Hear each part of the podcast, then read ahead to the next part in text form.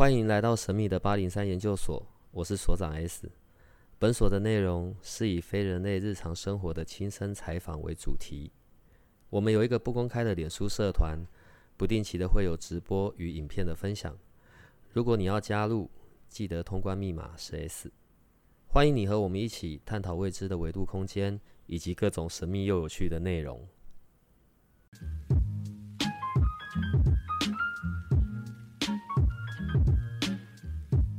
我们今天要谈一谈关于疗愈的这件事，所以呢，我又找到了我们的一个老朋友。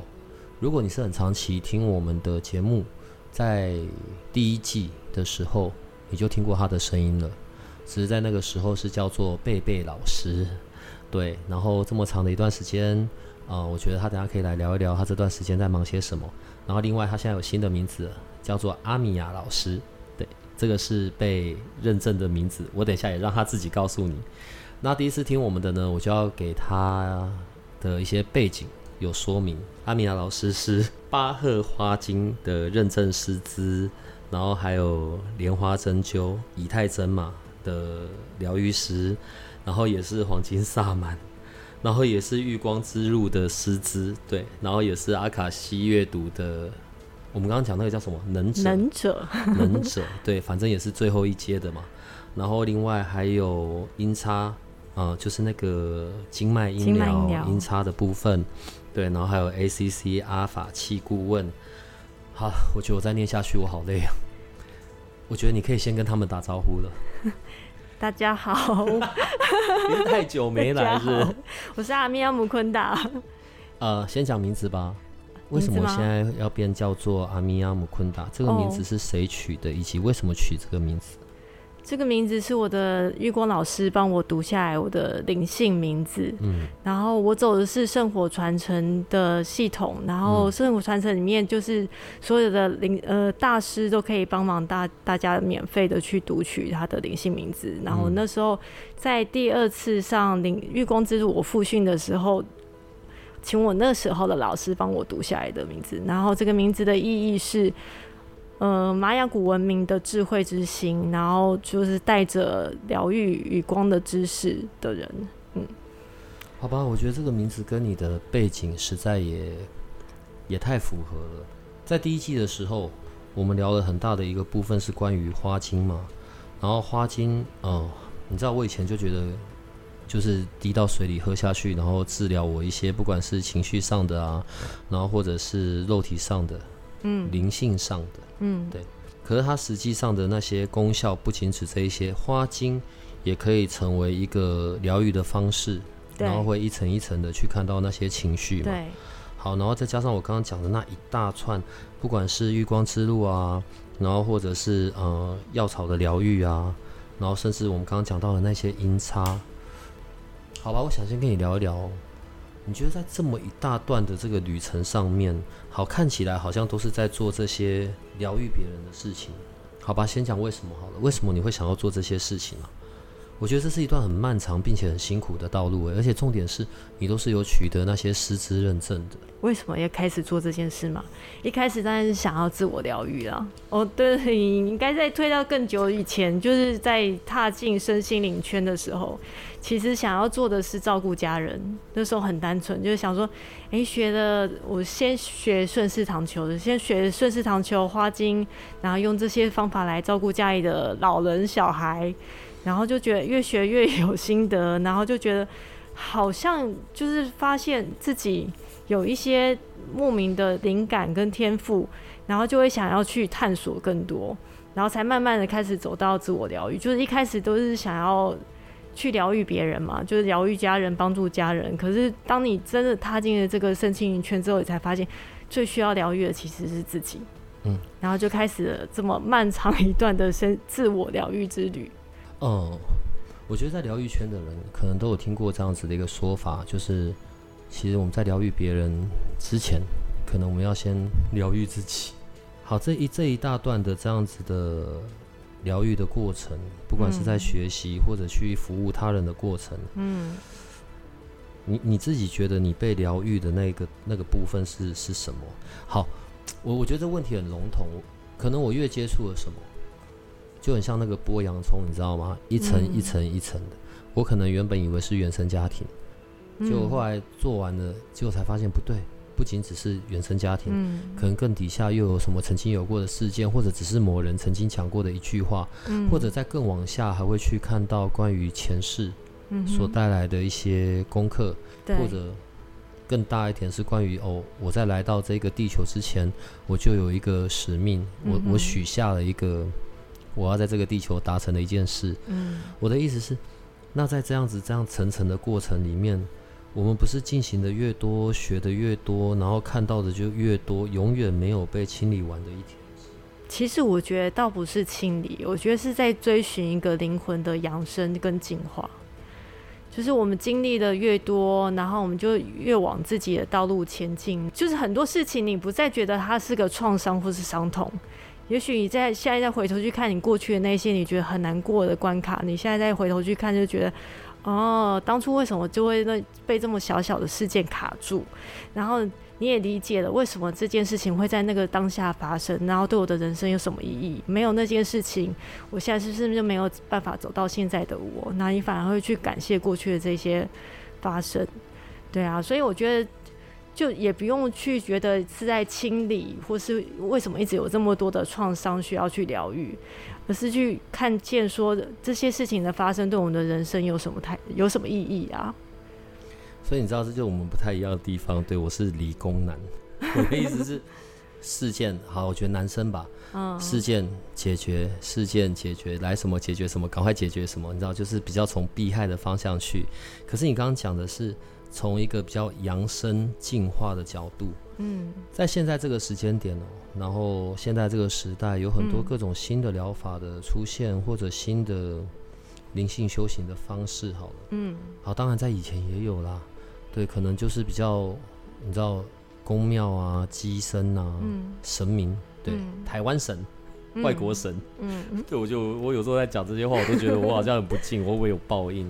呃，扬生要扬生的是什么？为什么需要扬升呢？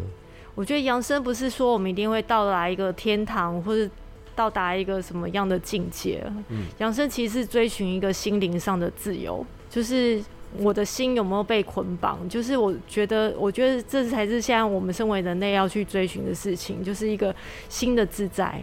就是我们的心有没有得到了内在的喜悦，有没有得到一个自在，而不是说我现在做的任何事情是为了，嗯，我可能下辈子可以投胎好人家，或者我死了之后可以去天堂啊，跟随哪个神啊，不会下地狱啊。我觉得倒不是那个方向，我觉得到。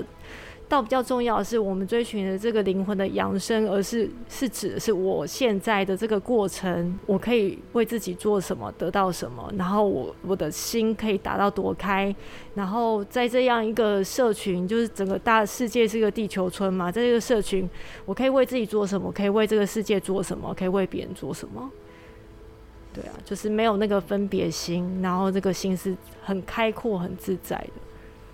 在我们的听众里啊，在我们的研究生里，有很多人对于这样的不管新兴的灵性上面的修行，然后或者疗愈的这种工具，甚至他们自己可能有很多人是比我还要在更了解这些部分的。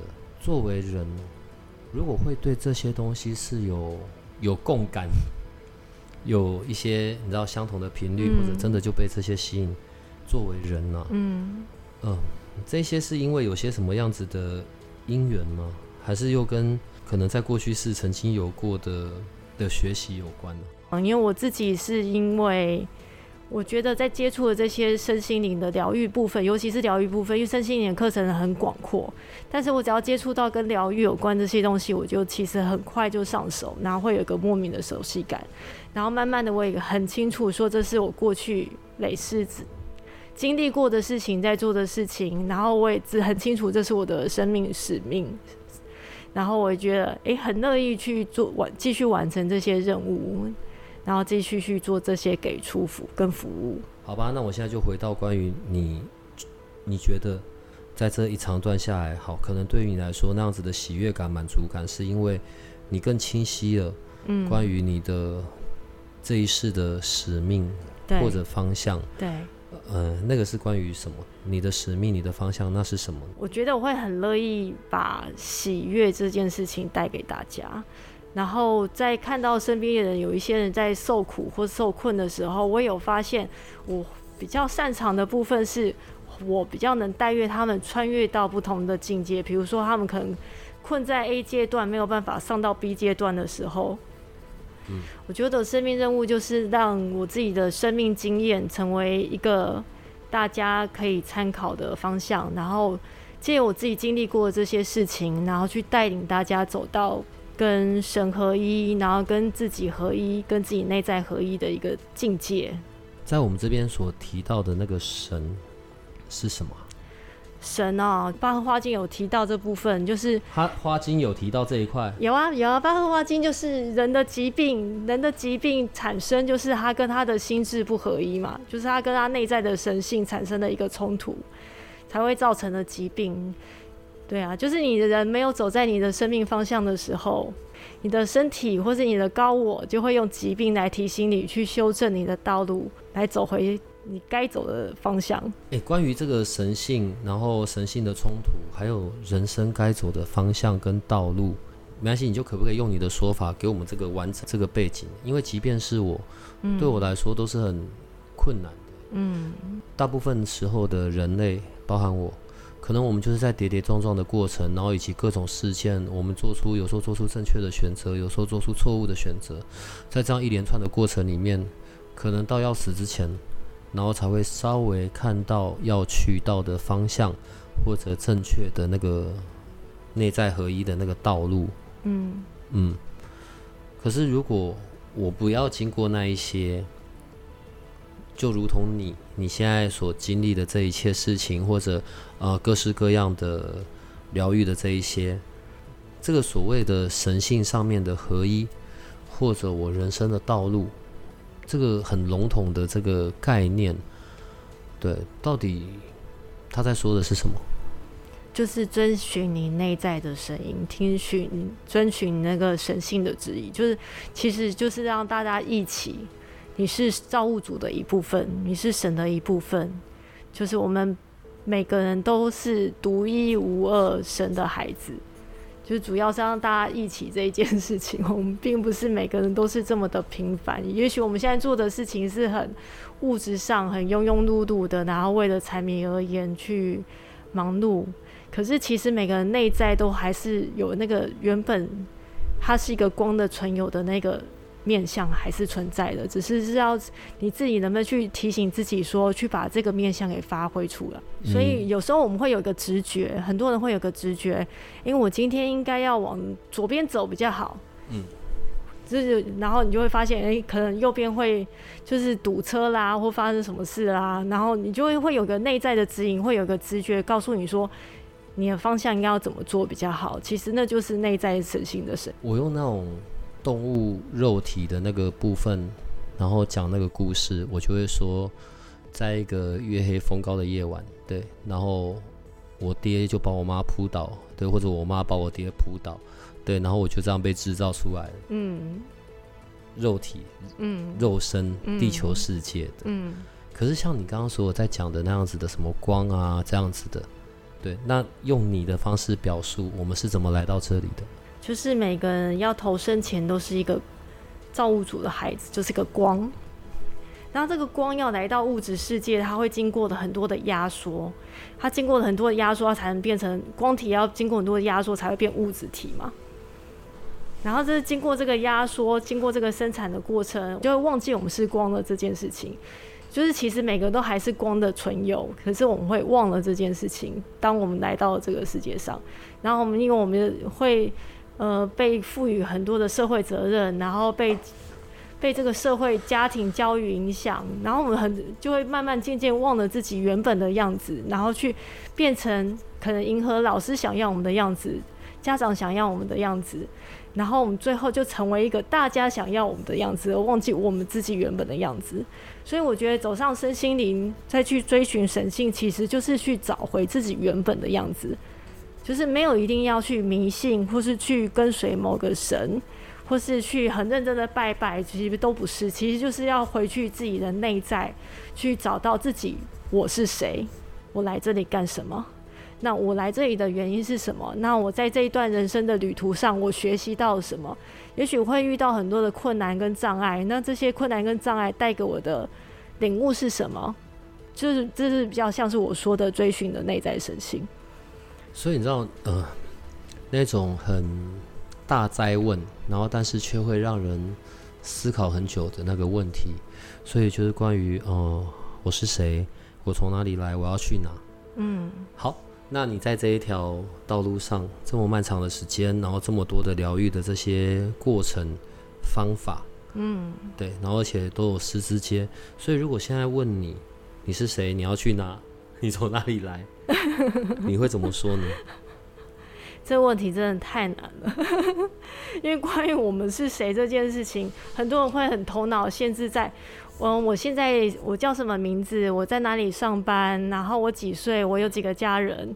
那如果再讲远一点，有一些人可能会沉迷于前世纪，然后我过去是谁？然后我从哪里来？我待过哪些国家？然后我做过哪些事情？哦，我可能是耶稣的门徒，我可能是菩萨的转世什么？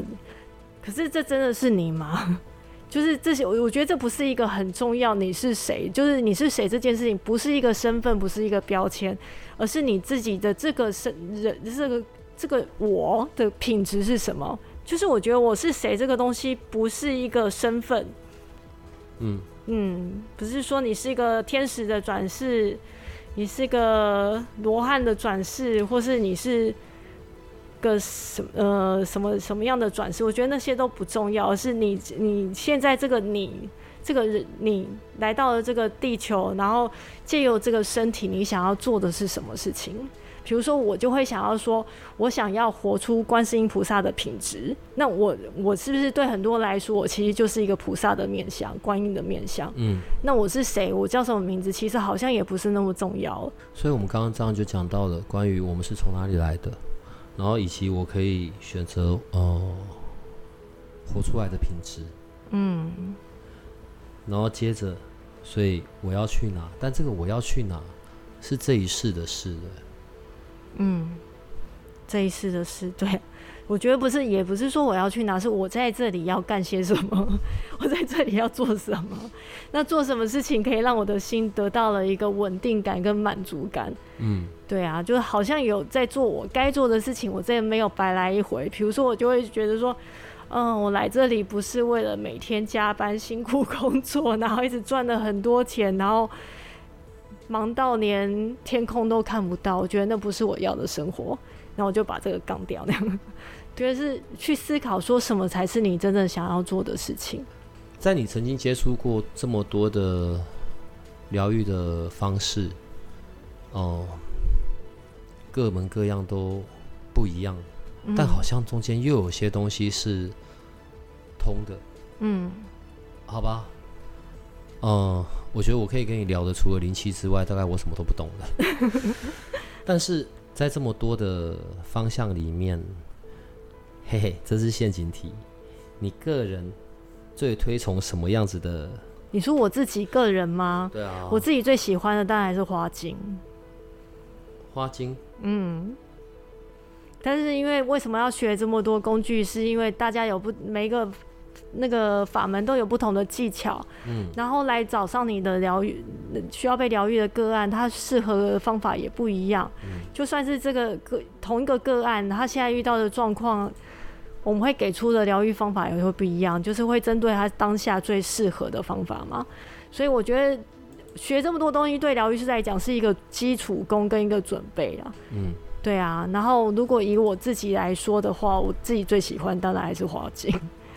可以聊一下你的整个过程，好不好？譬如说你是先什么，然后接着什么，接着什么，接着什么？对。我先上了顺，先学了顺势疗法。哦。然后再上了花精，然后学了圣火灵气，圣火灵气之后学了标记细胞疗愈。标记细胞疗愈就是把我们，它是一个列穆尼亚的一个古老的疗法。嗯，它就是把我们的松果体里面的标记细胞唤醒，去启动你的治愈能力。然后当然还可以带回一些属于你的天赋。就是因为标记细胞长久以来就是被人类遗忘了，它就会慢慢退化，就会忘了它要工作。所以它如果这标记细胞疗愈，就是去把这个标记细胞给唤醒，去让你的 DNA 可以可以更活化。然后接下来还是学了水晶疗愈，学了呃。就景灵气康无那灵气，我学完灵气之后，我学了玉光之路，嗯，就是圣火传承玉光之路。玉光之路是帮助你去走向你的生命道路，然后这条生命道路不一定会是走上圣火传承生生命道路，而是走向你自己的生命道路。对，所以这这一圈学完了，康无那灵气学完之后，我都已经拿到了师资了，我又走回去了第二次的玉光之路。然后第二次的月光之路，我领了我的灵性名字，领了灵性名字就是大家知道，领了生命任务灵性名字，很多你的其他的就是就会启动，生命课题就会启动。有了你的灵性名字，生命课题就要被启动。对啊，这听起来其实不是什么好消息。不会啊，因为就是你过去的一些东天赋可能就回来，你可能就会开始走向你那个道路去了。你们不要再骗人，你们每次这样讲的，假如说你的那个生命天赋回来，就表示。你开始又有很多要处理功课，对不对？反正功课也没有少过。我这么厉害的人，我当然就觉得非常不妙，好不好？哦，走了一圈，嗯，然后最后又走回到玉光之路这里。我觉得你可能要先跟我们说明一下玉光之路这是一个什么东西。玉光之路是一堂很还蛮庞大的课程，虽然它开课的时间只有四天，可是这真的是整个过程是四天。对，整个过程是四天，可是这四天会经历。很多的训练，就是我觉得这堂课被带下来的是，就是就是由那个圣火传承的指导老师，他叫阿格尼，他他是火神的转世，是由阿格尼带下来的课程。然后他把这堂课带下来之后，我当初在当学生的时候，我只有觉得哇，真的第一次上课之后，我的全部的感知几乎都打开了，就是有很多的感官感知。然后跟神连接的管道，我那时候是因为这堂课打开了，在第二次在上的时候，我那时候已经是灵气的师资了。我再去上这堂课的时候，我进入的层级又更不一样。然后到现在，到后来，我我自己后来经历，我已经是 ACC 的时候，我又再去复训一次，然后就感受到的那个。感动又不一样，然后得到的那些功课又不一样。它其实是四四天课程，看起来很像很简单，可是它借由一些游戏呀，然后就一些冥想，就一些点化，去让你的七个脉轮是可以打开它的感知力的。你现在在讲关于感知力，嗯，呃，好吧，我还是要用一般人类的方式好了，譬如说灵气。嗯，当我在灵气的过程里面，当我是被施作者，嗯，我可以感受到关于啊，从灵气师傅手上传来的那些能量，感受温暖，这算感知的一部分吗？对啊。好，那你说你在这个过程里面，你的那些感知被打开，嗯，你可以多一些形容这个部分吗？就是你首先你会跟你的七个脉轮开始有一个很直接、很深刻的连接。我跟脉轮会有连接，对，就是你。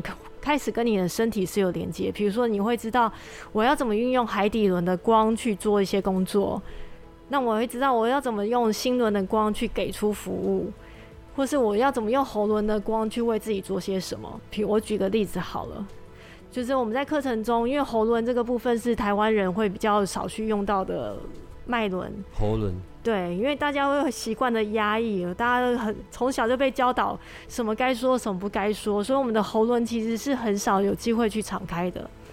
然后在这个课程中，月光之路的课程中，为了训练你喉咙的开启，为了训练喉咙的感知力，他们设计了一个叫光的食物，就是光的光的食物，食物就是我可以借由物质的食物跟我喉咙的光去结合，把它变成一个光的食物。光的食物就是我取这个能那个食物的热那个能量，然后记录到我的记呃记忆库里面，然后我可以借由这个，比如说我今天喝了一杯柳橙汁，然后我就去把它能量那个柳橙汁的能量记用我的喉咙记录下来，放到我的资料库，然后哪一天我都突然觉得好渴好渴，我下好需要柳橙汁的时候，我就可以随时再去把这个柳橙汁给叫出来，可以喝到那个柳橙汁真的酸酸甜甜的质感，然后也可以得到它的真正的营养。就是我不只得到的是能量，我还可以得到的是热量。然后这个东西就可以用在说，比如说三难的时候，有一些人三难的时候没有黄粮食，那怎么办？你就可以送光的食物给他，那可以多一点热量，可以多撑一下下。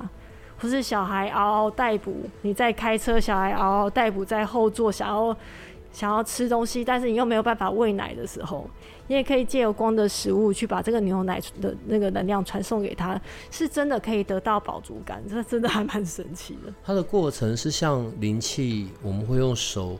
去放在被施作者的身上吗？不会，不会耶。它其实通过了一个点化之后，你可以用经过你喉轮的光，我们喉每个人喉轮的光都就可以直接做这个工作。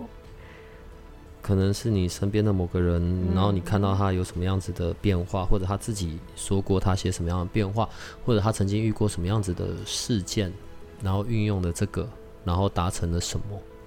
我觉得，我觉得最明显的是我身边很多学余光之路的朋友，嗯，都跟他的家人的关系产生了很大的微妙变化。就是每个来上课之前，每个人都会有那种想要离婚，或是家庭跟家里原生家庭有问题的这种状况，关系上关系上的状况。对，但是学完了之后，很奇怪的是，就是当然是需要一点时间发酵啦，不是立即马上。就是跟家人的关系、跟伴侣的关系都可以得到很大的改善。关系中的两个人，如果一直处于对峙的状态，他们就是没有办法前进，就会一直困在那个困境中。可是，如果其中一个人愿意去推动那个齿轮，那个齿轮慢慢的就会转动，然后就会有一个善的循环出现。我有些好奇啊，好，从我们刚刚在聊关于月光之路到现在，所以看来。它有关于脉轮上面的连接，然后自由、自在，OK，然后还有关于生命道路、圣火灵气，我们所连接的那个最源头的那个宇宙能量，嗯，也叫圣火。当然，我们在讲的圣火灵气跟你这边的圣火好像是不太一样的。我我现在是在讲关于连接的那个力量，或者是高我。嗯，那玉光之路它去连接到的那个那个能量或者那个力量。那个是什么？玉光之路是由八个上师带领的，就是它里面会有八个神神人，或是肉眼不可见的上师。对对，神人或是灵性协助者带领。神人就是我们说的阿凡达。哦，阿凡达就是带着神的意识转世的人类。嗯，对。那其实耶稣也算是啊。哦哼，对啊，所以它里面其实有八个上师，是一个很奇妙的故事哎。它里面有八个上师，然后那个上师现在唯一一个还在世间上的还活着的是阿格尼，嗯，就是把这个课程带下来的人，就是我像我刚刚说的，他是火神的转世嘛，对，连接这些力量，对，就是他们协助我们做什么？这八个老师会呃按照他们的方法教导我们很多的，就是。这八个老师会用他们的能量去引导我们去开启自己的一些面，比如说耶稣就会用他那个粉红光来开启我们心轮的一些爱的议题，或是一些无条件的爱的面向。对啊，嗯，然后里面还有巴巴吉啊，巴巴吉是印度的印度的神人，然后塞巴巴很多人应该也知道，然后就是一个爆炸头的，嗯，可以显化很多事情的，就是他也是。指导老师之一，他就是一个推动力。他经过这些训练之后，他就是会把你推向了一个月光之路。其实它是一个能能量驱动的课程。在月光之路里，也会看到关于我的阿卡西记录。这个跟我们在外面只去做单纯的阿卡西的那种咨询，它是有什么样子的不同？月光之路的阿卡西记录，它开放的层级就是。呃，在课程的第三天跟第四天，老师会帮你点化，开启一个管道。然后这在这个两天的过程中，你随时可以回到你自己的阿卡西记录里面，去跟你的记录沟通。比如说询问他你的未来适合上哪些课程啊，然后我遇到哪些老老师可能是我的指导老师，或是我有哪些天赋想要去下载下来。像我自己就会一直常常看到有很多跟植物有关的书。然后我就会去把它下载下来。然后这蛮奇妙，是我第一次上月光之路的时候，我看到在我的阿卡西记录，我看到了一些老师的脸，我不其实不认识他们，但是在日后他们真的一一出现在我面前，我觉得还真的还蛮奇妙的。对啊，你事先就已经先看到了。对啊，就是我在读阿卡西记录的时候，我就看到了我未来会遇到哪些老师，之后那些老师就真的一一出现，而且因为他们都是外国人，我根本不认识他们，可是他们真的就一一出现了。所以我真的觉得阿卡西记录是一个还蛮厉害的指引。当然，它这个部分在月光之路的阿卡西记录跟外面的阿卡西记录是不太一样的，就是它开放的层级就是我只读我自己。我的生命道路，或是我的任务，或是我自己的方向该怎么走，它只有开放到这个层级啊，它不会去读到你的前前世啊，或是去读到一些嗯跟你没有关系的事情。在你整个这样子的学习的过程里面，这么多的师资的认证，可是你现在在讲到关于像月光之路，你在强调它的快速性。我举个例子好了。恐惧，恐惧可能是人类一个前进的动力，但是可能也是我们所有负面情绪的其中一个来源。对，可能甚至是很拉扯我们，甚至有可能会在我们的身体上面产生出一些症状。恐惧，嗯，在比较传统的手法里，我们可能要一层一层的往下看，对，去找到那个恐惧的源头，嗯，事件。人，嗯，然后去处理。那像我现在在讲这样子的一个恐惧，嗯，那你会是怎么协助我？你能够怎么协助我处理呢？如果有个案来到我面前有恐惧的议题，我首先会跟他聊一聊，就是你现在的感受是什么，然后我会去判断说要用什么样的方法来协助他去穿越这样的恐惧。那有一些人的恐惧，他可能已经讲不出来是什么原因，不是这。就是他不是他现在可以理解的范围的时候，我们有时候会借由一些灵性老师的方法，就去释放这些创伤啊，或者是用一些，比如说阿根尼有下有教导我们一些真言，用这些真言的方式去释放掉这些恐惧。就是我们不需要去理解说这些恐惧的源头是什么，或是它是什么东西造成的。我们就直接把它释放了这个恐惧，然后把它变成我们的人生中的助力，就是把它变成一个支持我们继续前进的力量。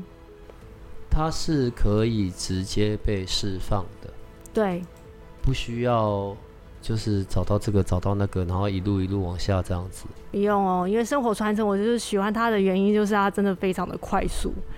就是他不需要去像传统的苦行修行一样，就是我可能要打坐半小时，然后修行个二十年，在山洞里面不吃不喝断食。没有生活传承，我觉得非常愉快，就是。就是他就会要你活在当当下，尽情的玩乐，享受你在地球上的每一天。所以他的疗愈法都非常的快速，然后也不会让你去经历什么深层的痛苦。就是过去我们已经很痛苦才造成创伤，为什么我要再去经历一次？为什么还要再去面对看到他一次？所以他很多的创伤释放是直接就让他走了，直接就让能量上去流动，就是直接放掉他了。但前提是要这个被疗愈的人要愿意放下，就是我心里面有那一个，我没有我好，我愿意，我现在不管什么事情，我就是愿意走穿越这个关卡，我就是愿意放下它，我们也要紧抓不放，对啊。所以我可以感受得到能量的流动，所以我可以感受到被疗愈。对，这些是我真的可以去体验跟感受到的吗？对呀，没错。一对一，或是一对多。都是可以进行的吗？都可以，然后有一些方法，甚至你可以回家自己做。哦，所以我如果提出一些小建议或者小要求，你一定都会说好，对不对？你那么久没来了，对吧？嗯嗯，对，嗯 对，说来听听，你先说，你先说，好可怕。有的时候，我们在透过这样子的说话，我们的研究生呢，嗯。不一定可以感受得到啊。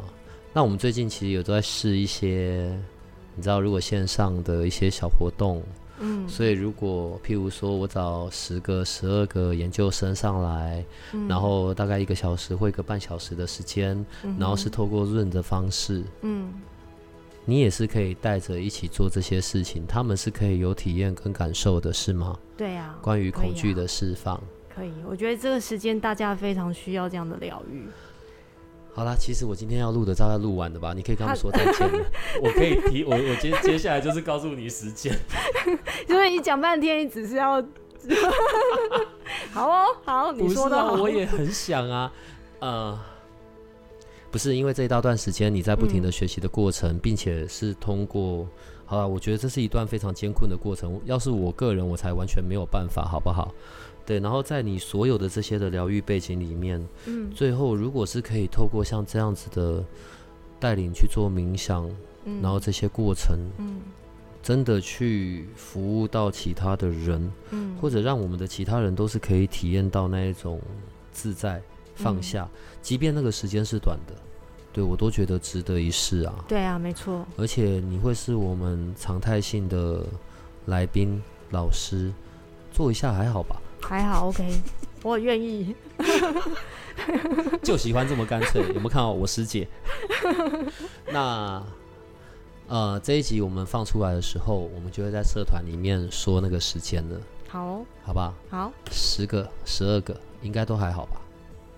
可以啊，都可以。那我们今天就要在呃，我们今天就到这里了。然后之后阿米娅老师会常常来到这里，我们有很多各式不同的一些疗愈的经验，然后我想这些都是可以跟我们的研究生分享的，好吧？那我们今天就到这边了，你可以跟他们说再见了，谢谢大家，下次见，拜拜。拜。如果你喜欢我们的节目，请多帮我们分享，并且鼓励订阅，让八零三研究所可以持续成为你探索灵能世界的另一只眼睛。